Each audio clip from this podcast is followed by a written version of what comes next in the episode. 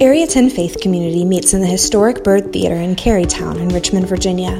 As of August 2nd, we have resumed in person worship services on Sunday mornings at 10 a.m. We are committed to the health and safety of our families and will continue to offer our simultaneous live stream at youtube.com slash area 10 faith community. We hope you'll join us at the Byrd Theater again soon, but in the meantime, we're providing the best possible online experience we can for you. Now, on to this week's message. So, the March before I graduated from college, I had a deep, deep sense of panic begin to take hold of my soul. I realized I was going to be alone for really the first time in my entire life. Even when I left Southern California to go to little old Joplin, Missouri for college, one of my closest friends from high school was going to the same school, so we had each other. And here I was, five years later, two degrees later, having incredible relationships, being poured into, learning so much stuff. But now I was getting ready to move to New Orleans on my own, not knowing anyone. And I was, I was terrified. I mean, I was just, I didn't know what to do. Every time I thought about it, when I get nervous, like it's all in my gut, like I just feel it. I feel gross, I feel nauseous. My hands get clammy. And I was trying to find any of my friends, and I would talk to them. And I was like, hey, why don't you bail on your plans and move to New Orleans with me? Because I just, the thought of being alone was terrifying. And so I did something really stupid. I got into a romantic relationship with someone two months before I graduated. Don't judge me. Don't even woo. Don't woo either, because I'm, I'm not done. Not just someone, but a girl that I had broken up with a year prior because I knew that there was no future for us. Right? You guys, this was a long time ago, so okay, I've apologized. She's forgiven me. We've moved on. But um, in my brain, I really rationalized um, that it was okay to just latch on because she, she was more or less a lifeline for me. She was a life preserver because myself, the story that I heard, I think, is a familiar story that all of us hear that, that being alone is terrifying and you don't want to be alone. And so you want to do everything you can to, to make sure that you don't feel that loneliness. But let's be honest, whether you're single or married or somewhere in between, we all know what that loneliness feels like. But I think what happens in our culture, whether we realize it or not, is that we're told from a pretty young age that if you are not um, if you're not having sex, if you're not working towards marriage, if you're not working towards a family, somehow you are less than. Somehow you don't have as much value. There must be something wrong with you. In our culture, we've, we've made these things kind of weird benchmarks of maturity that if, if, you, if you have sex and, and you're working towards marriage and you're working towards a family, somehow you are working towards the ultimate good. And in the process, you're devaluing everybody else. That's the story we hear, implicitly or explicitly, and that's oftentimes the story that we tell ourselves. And listen, the church, the church is complicit in this. The church across the world, most religious institutions, it's the same thing. We've held up the same idea that marriage and family is the end all to be all. And what happens when we do that? That means we say that anyone who's not married, anyone who doesn't have a family, then that means that they're less than. And that's just not true. Now, last week, Leanne and I preached on sex and marriage. It was a fun message to give and not awkward at all.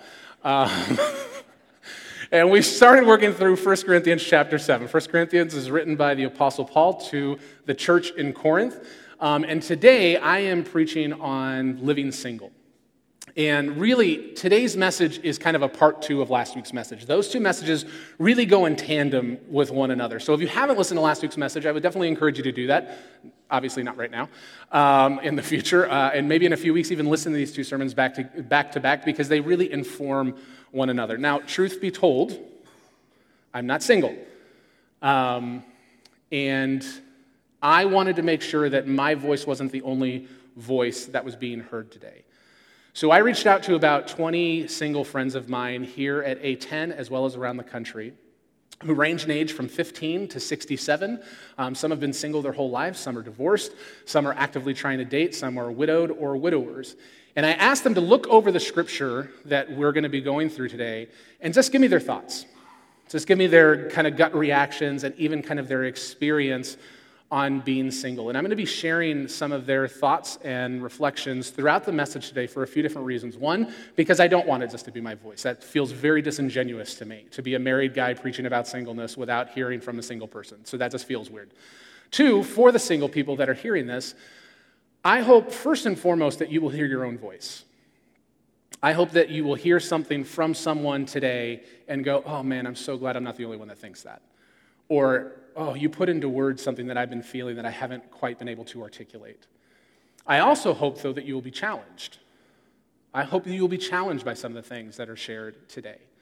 And then, lastly, for married people, I really hope that you will be challenged because let's face it, it's very easy to live in a bubble. We all do it, but it's really easy for married people to live in a bubble unaware of how someone is actually feeling or the life that they're living. So I'm hoping this morning we'll, we'll pop that bubble a little bit uh, and open your eyes up to be a little bit more empathetic and be more intentional. Um, I uh, just, I really foundationally want to make sure we're all on the same page with two things. Number one, our identity does not come from your sexuality, your gender, or your relationship status. We live in a world where that is what we tell ourselves.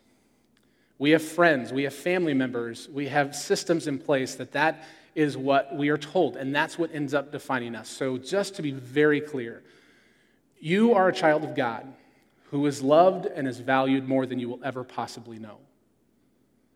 The second thing is all singles aren't alike. They are not a homogenous group where they all think alike, talk alike, they all believe the same stuff. There are a lot of different perspectives and personalities, and I wanted to give you an idea of this a little bit by reading three different perspectives just to start off. One person wrote to me and said, I've always interpreted this passage from Paul as a reminder that singleness can be a gift. I've seen among Christians a certain amount of social pressure on young people to marry and have children, like it's what God expects us to do. But I do think that Paul is providing that alternative and equally worthy path.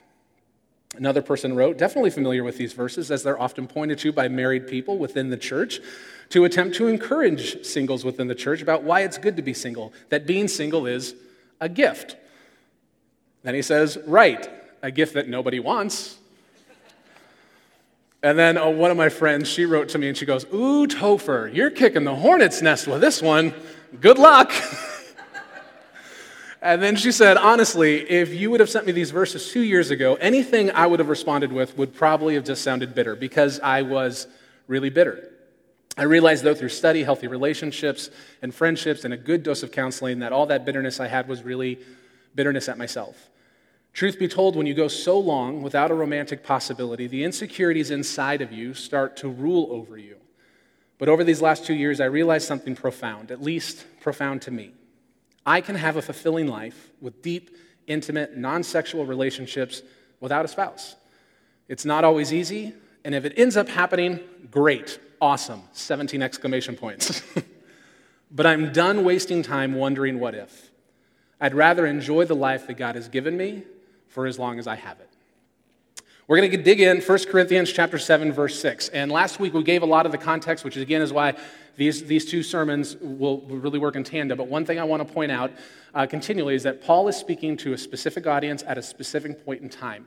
And the audience in which he is speaking to in the city of Corinth, at that time, there was a lot of famine that was happening throughout the Roman Empire and throughout the city of Corinth. And so there was a lot of hardship. There was a lot of um, challenges that people were facing across the board. People having to relocate, people watching loved ones pass away because of doing without, losing everything they have. So there is a context that is wrapped around some of the stuff that we're seeing today, and it's important as we dig into the scripture. He begins, Now, as a concession, not a command, I say this I wish that all were as I myself am, meaning single.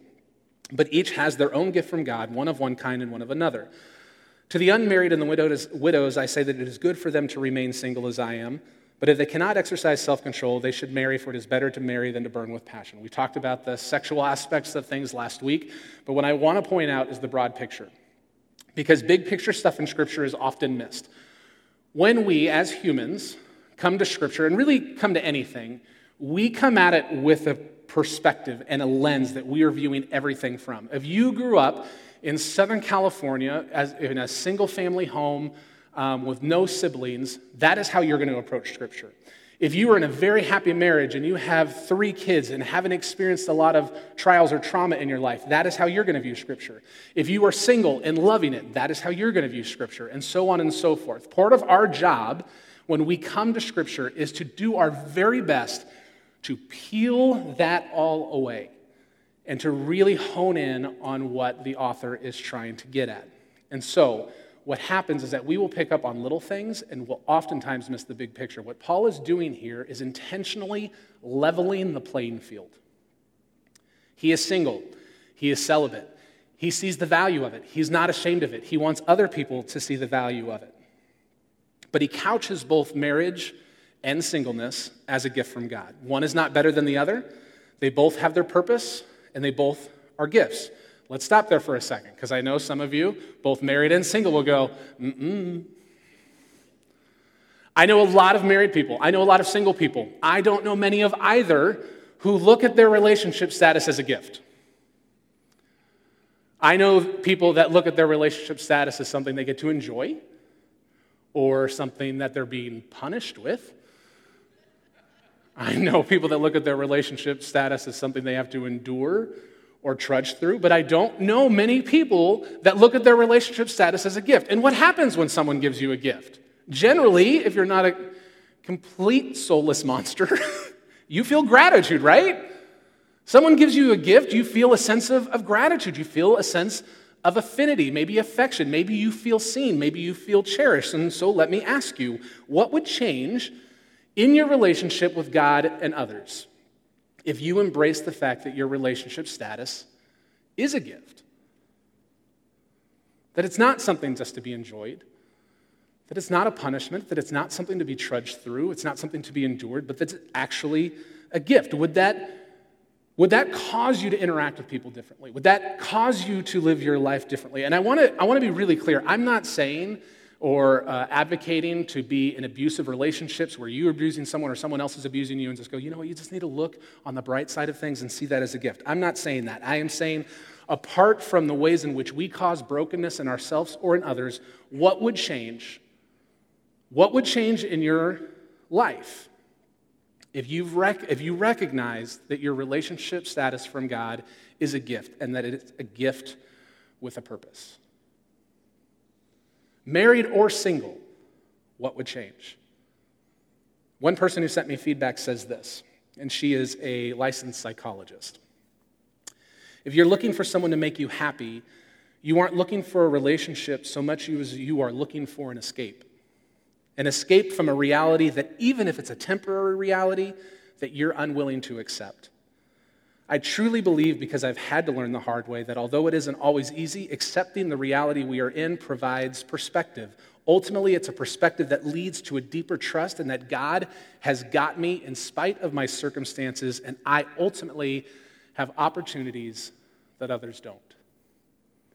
Every aspect of my relationship status, she says, is ultimately a gift, and I want to be grateful for it. Paul continues Now, concerning the betrothed, I have no command from the Lord, but I give my judgment as one who by the Lord's mercy is trustworthy. I think that in view of the present distress, it is good for a person to remain as he is. Are you bound to a wife? Are you engaged to a wife? Are you already married? Don't seek to be free. Are you free from a wife? Are you single? Don't seek a wife. But if you do marry, if you have not, if you have not sinned, and if you're a betrothed woman marries, she has not sinned. Yet those who marry will have worldly troubles, and I would spare you of that. That's my favorite part. Those who are married will have worldly troubles. Anyone who's been married can go, duh. But here's the thing I don't know a single person in my life, literally single people, who doesn't have worldly problems. If you have breath in your lungs, you have worldly problems. We live in a broken world. We experience things that are hurtful and painful, and we have to trudge through aspects of our life that are so hard and so frustrating. And this is, again, why a big picture is, is really important to understand when you're reading Scripture. Because it's easy to read that and go, see, see what Paul's doing? He's just doing the same thing. He's just elevating one over the other. And that's, that's not what he's doing. He's wanting people to have a clear perspective. Because let's be honest, there is a thing that happens between married and single people, and really, I think amongst people in general, it's that whole grass is always greener on the other side thing, right? Like it's just something that exists. I know plenty of married people who miss being single because of the freedom that they had. And they believe, whether true or not, that being single was ultimately simpler. I also know too many married people who are lonelier now in their marriage than they ever were when they were single. And I know many single people who look at marriage as an opportunity to, to have a partner, to have someone have your back, to navigate the ups and downs of life with, to be able to share love and enjoy sexual intimacy the way that God has designed it. And all of those things are true to an extent. Single people, you, you do generally have more freedom than married people. You do have an element of life that sometimes is simpler. However, we both know, we all know, that that doesn't mean it's easier. And there is an opportunity when you're single to use the freedom that you have to make some really bad decisions that have lasting consequences because you, you don't really have the built in accountability that should come with marriage. That, that, is all, that is all very true. But listen, it's also true, and any married person can tell you this there are many times when you are most certainly not on the same page. When you don't have a partner, you have an opponent. There are moments in your marriage when your soul is aching so much because it doesn't feel like you have a spouse whom, who loves you anymore. It just feels like you have a roommate. And the closest thing to intimacy that you share might be dinner. The grass isn't always greener on the other side.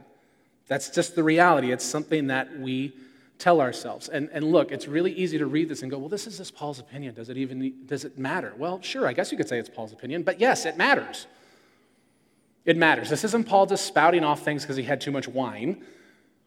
He's recognizing, he's being upfront and honest. Yeah, this is my opinion. This is my judgment. This is, this is how I see it.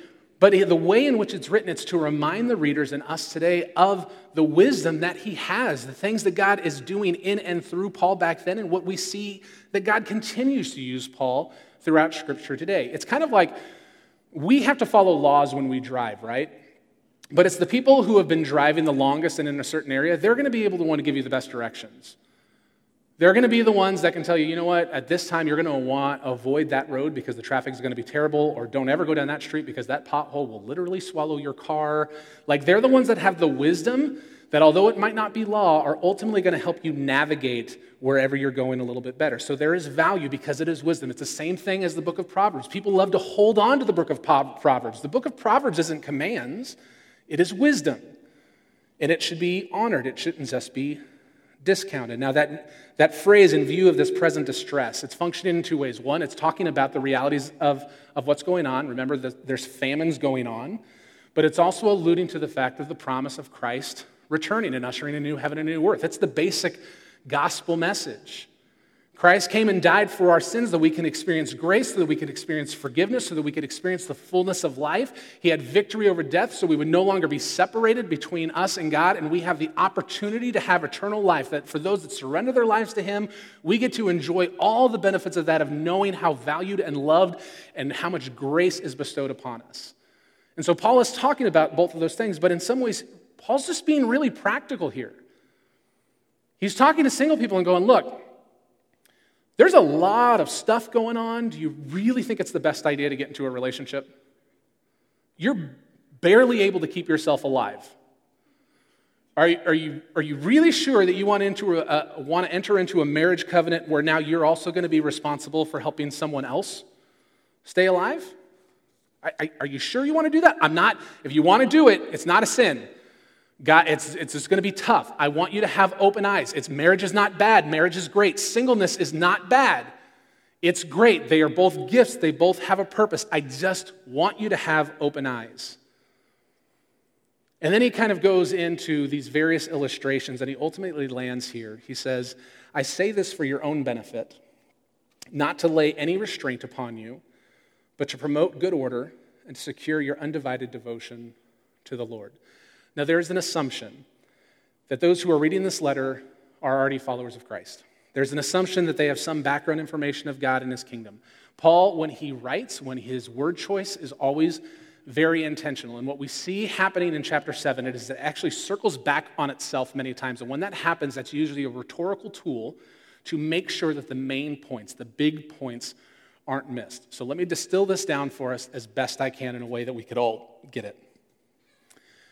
And singles, I need you to hang in with me. Because there is a chance that what I'm going to say is going to make a few of you go, oh gosh, this again.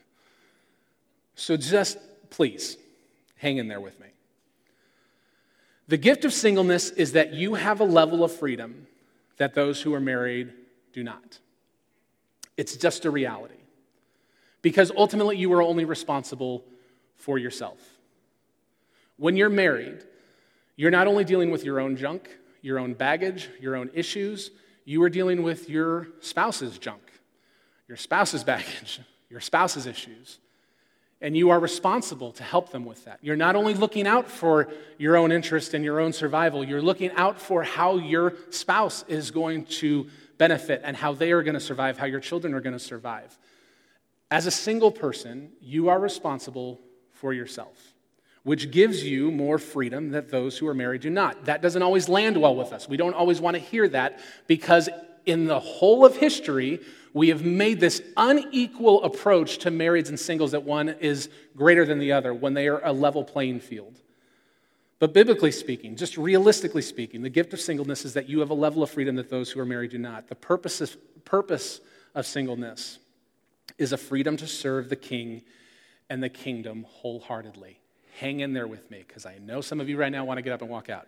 Stay calm, breathe. Hmm. I understand that fact and that that purpose does not make your life easier. It does not take away a longing for companionship. It doesn't make you feel less alone. It doesn't make you feel seen. It certainly doesn't take away sexual desire. It doesn't mean that people in a relationship are better than you, and it doesn't mean that you are better than anyone. What it should do is to reframe the reality that for however long you are called to be single, that there is still purpose to be found. Because whether we accept it or not, whether we want to believe it or not, whether we hear, want to hear it or not, our relationship status is a gift with purpose. Now, I was listening to a single gentleman named Neil Hardin speak about being single not too long ago, and although I disagreed with several things that he said, I did agree 100% with one specific assessment. He said, In my opinion, one of the biggest failings of the church in regards to singleness is that we have failed to teach singles that their singleness has a purpose that their singleness comes with responsibilities, that their singleness needs to be stewarded, and that this is true regardless of your desire to marry or not. Instead, the message that is often implied from those in the church is that singleness has no good purpose. Many sermons have been preached on 1 Corinthians chapter 7 with the same point because Paul is, is pretty clear on what the point that he's trying to make is. And although he's speaking to a, a, specific group of people at a specific time, that broader truth that our relationship status is a gift, that if you're single, there is purpose in that, if you're married, there is purpose in that, still rings true. However, the application that is given often undermines the entire message because oftentimes the application is Singles, you have more freedom. Single, there is purpose for the king and the kingdom. You know what? You know what that means? That means you should serve more at church. You know what? That means you should lead this team because clearly you have more time on your hands, right? That means, oh, you know what? I know you're lonely, but if you serve, it'll make you feel less lonely because you won't be focused so much on your own loneliness. That's the narrative that we tell single people, whether we realize it or not. And it's not just in the church. I did a lot of research in businesses on how businesses treat the uh, reality of singleness in the workplace versus married people. And it is shocking the reality of how unequal it really is. People will look to single people to handle the big project.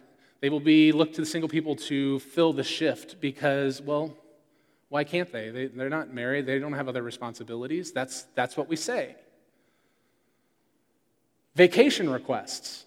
Vacation requests are routinely given priority to married people or married people with family over singles because singles have more flexibility. So you know, we've got to stick with the school schedule. That is the reality in which singles live in that we often miss. So when the church says, hey, there is a purpose for your singleness, and that is to benefit this location that you are at only, it's essentially saying what we want you to do is spread yourself out so thin that you burn out so spectacularly that we go, oh man, they must have never loved the Lord to begin with.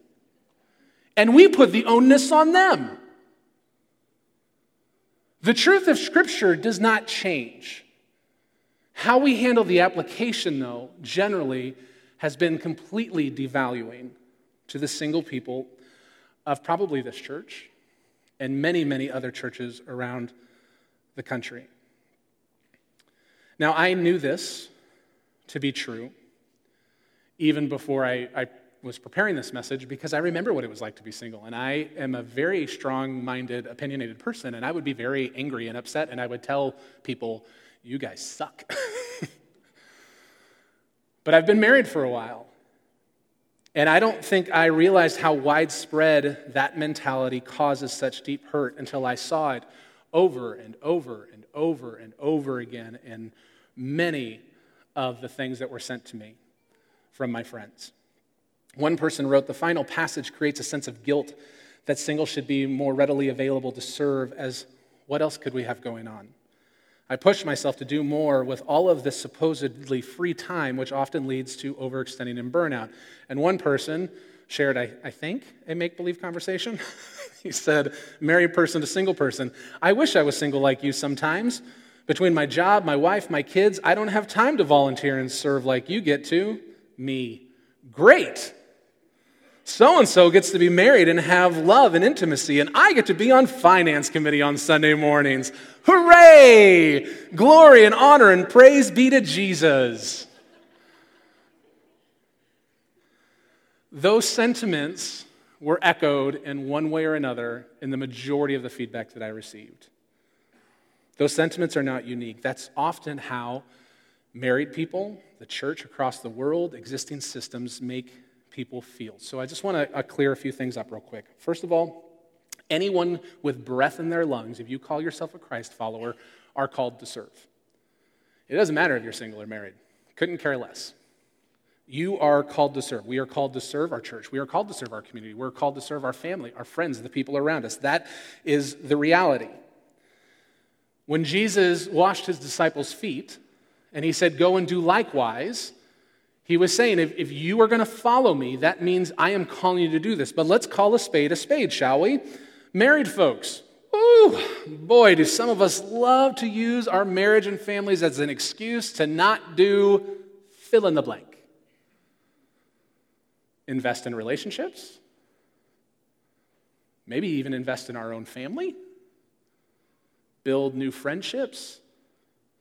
Serve in the church, serve in the community, read Scripture, pray. And singles, you're not off the hook. Let's be honest. A lot of singles will use their bitterness and anger of being single as an excuse and justification on why they can't do all of the same things.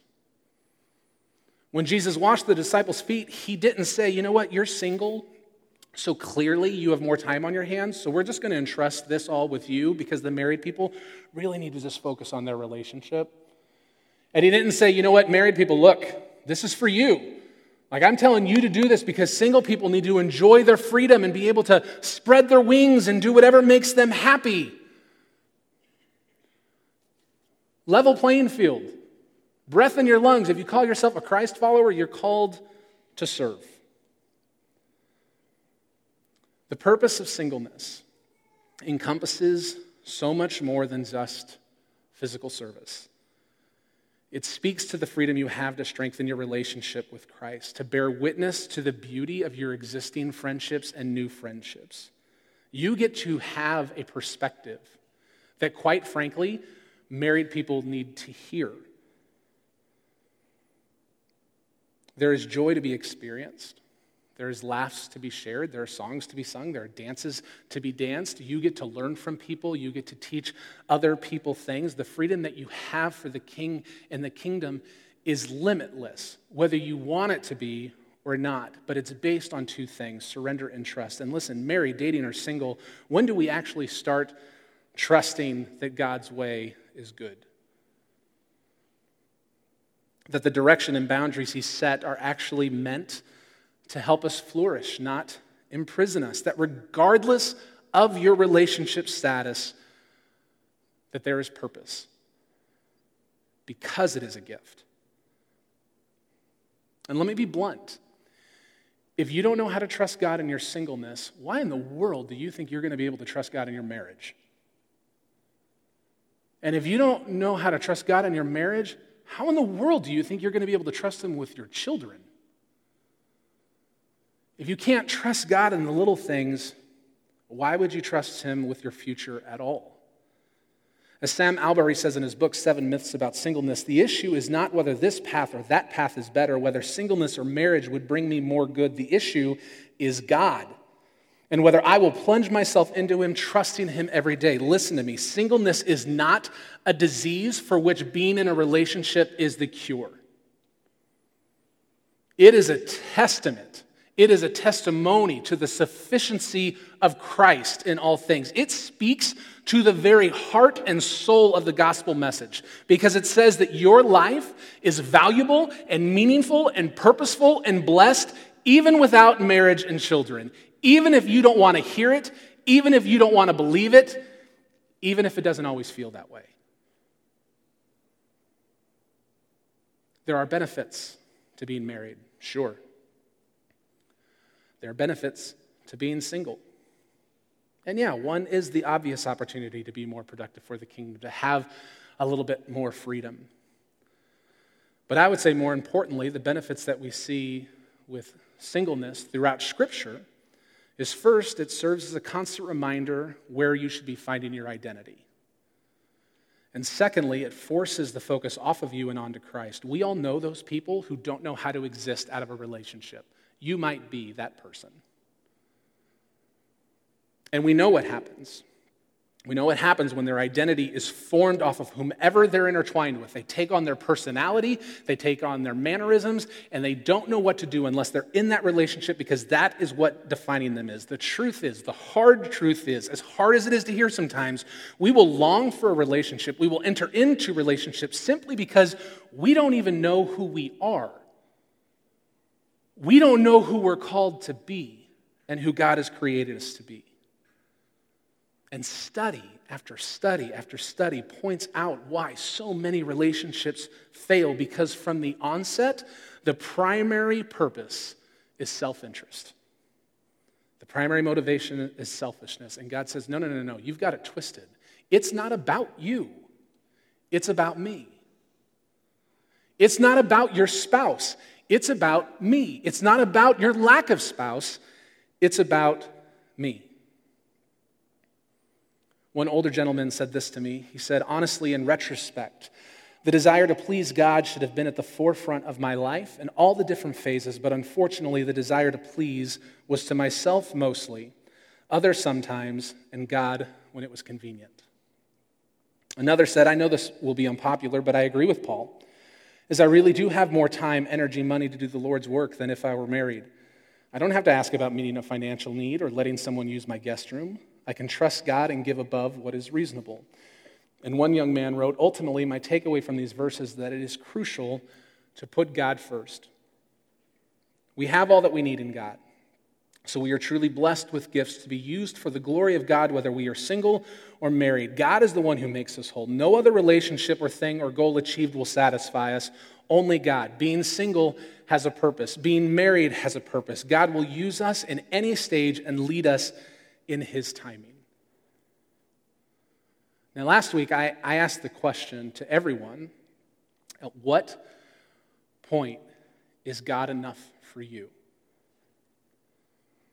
And the point in asking that question is that throughout Scripture, throughout my life, throughout the lives of people I see around me, when God is not in first place, when He is not in first position, everything else is off kilter. Everything else is out of whack, and nothing satisfies. And we chase after everything and anything to, to quench the thirst and hunger, and nothing will satisfy because only He can.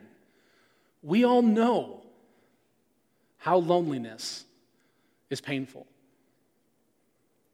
We all know that the fear of being alone can be paralyzing, that seeing other people have what you desire is, is exhausting and frustrating.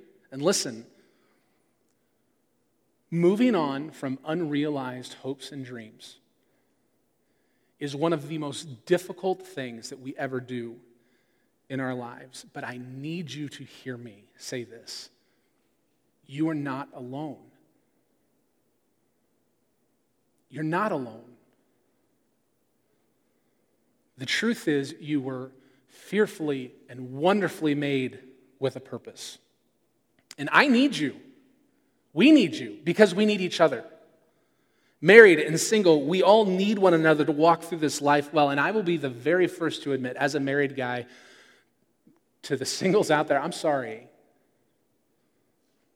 Because I don't think that I have done a good job of actually seeing you and hearing your story and sharing in your pain and helping you carry your fears. Married folks, I want to challenge you this morning. And I'm going to read a few more things that people sent in to me because we need to hear it. And I hope in, in hearing some of what is shared and what has been shared that it is a challenge you, to you to, to pop your bubble a little bit, to, to get out of your comfort zone, to realize that there are friends that you have that are single that, that want to be in relationship with you, that want to enjoy you, and that you should want to enjoy them. I hope that this will develop empathy in your, your gut and in your soul. I hope it will lead you to action. But listen to some of these words. One individual wrote, giving single people a chance to tell their story about how they view relationships and how they view marriage.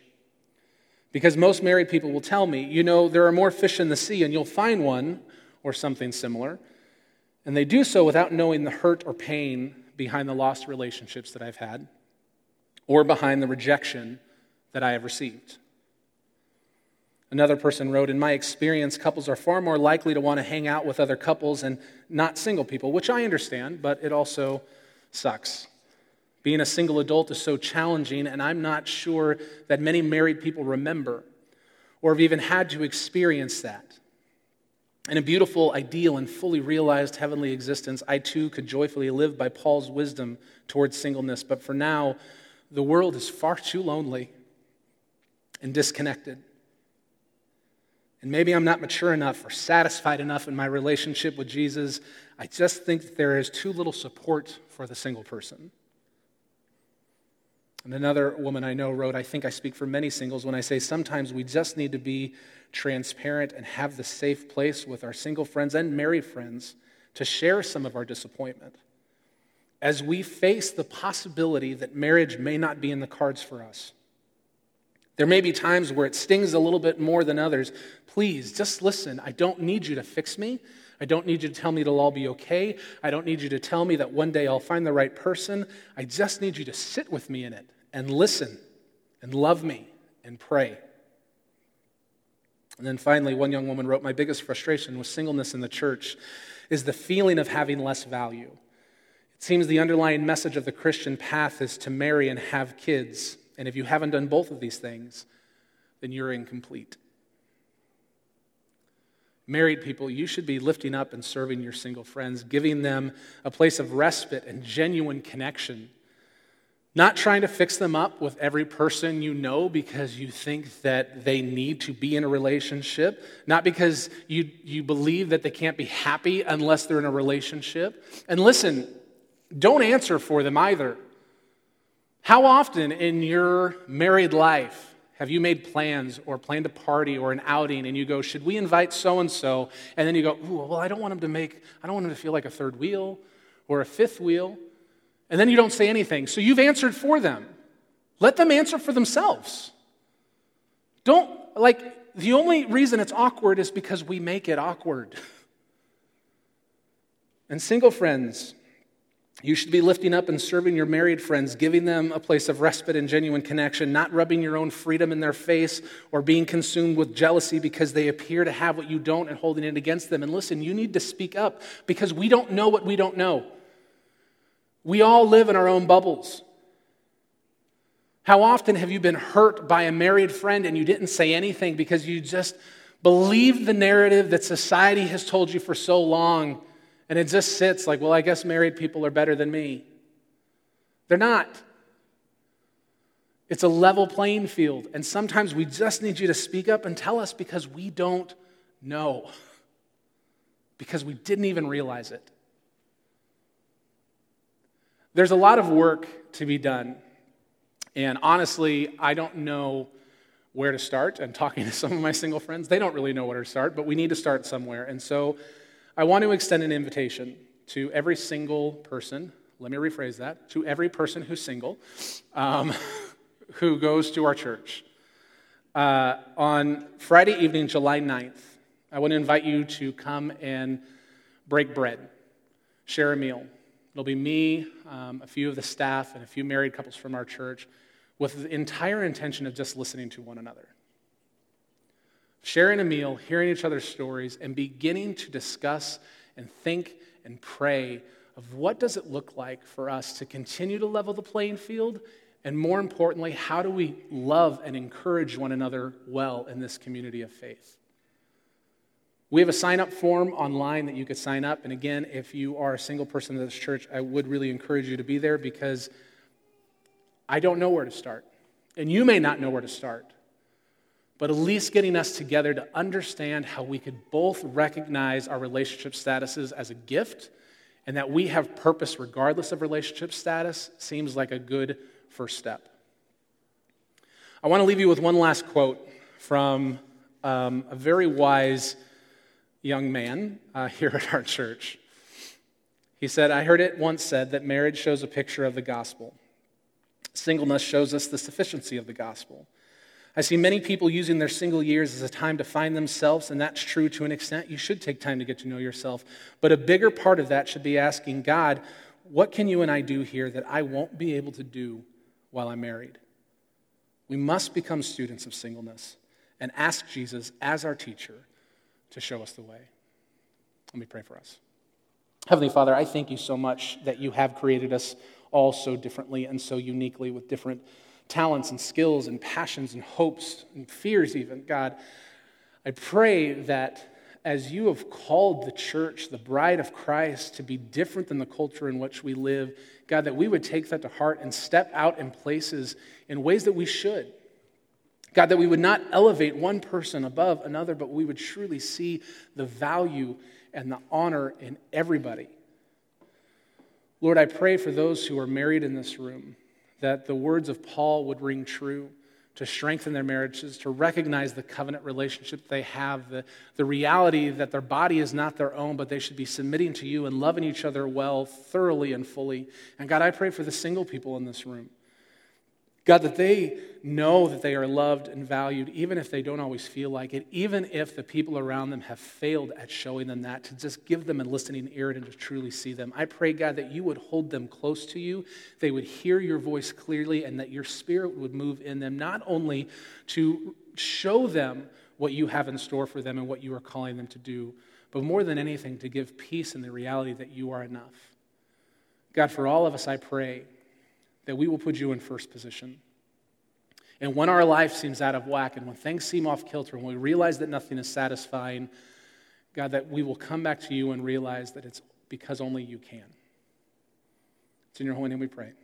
Amen.